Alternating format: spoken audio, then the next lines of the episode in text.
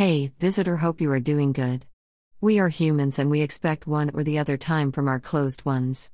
We treat them better than anyone else, we be available for them, we think good about them. They stay with us until and unless their needs are fulfilled. We expect them to love us back, treat us better, but what they do, they behave with us like trash.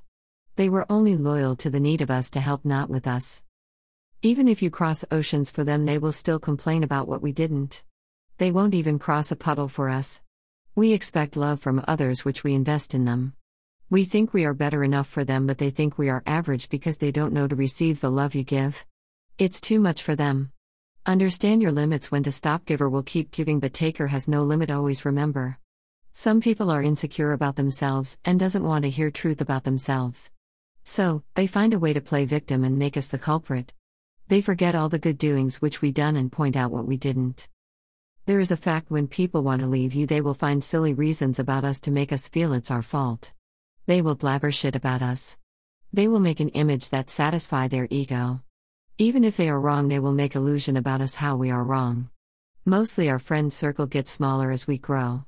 Because people show their true colors. Even our BFFs leaves us, if people can't do good to us, they should not do bad also. We expect people to treat as we treat them. But they don't because they don't have a heart like us. Don't blame them for disappointing us, balm yourself for expecting too much. When people don't even love themselves, how will they love us? We can't expect loyalty from people who don't have. While behaving good with them just to come in spotlight, they are ready to sacrifice a good person. You being loyal, they won't. You stand for them, they won't. You care for them, they won't. Because they don't have a heart like us.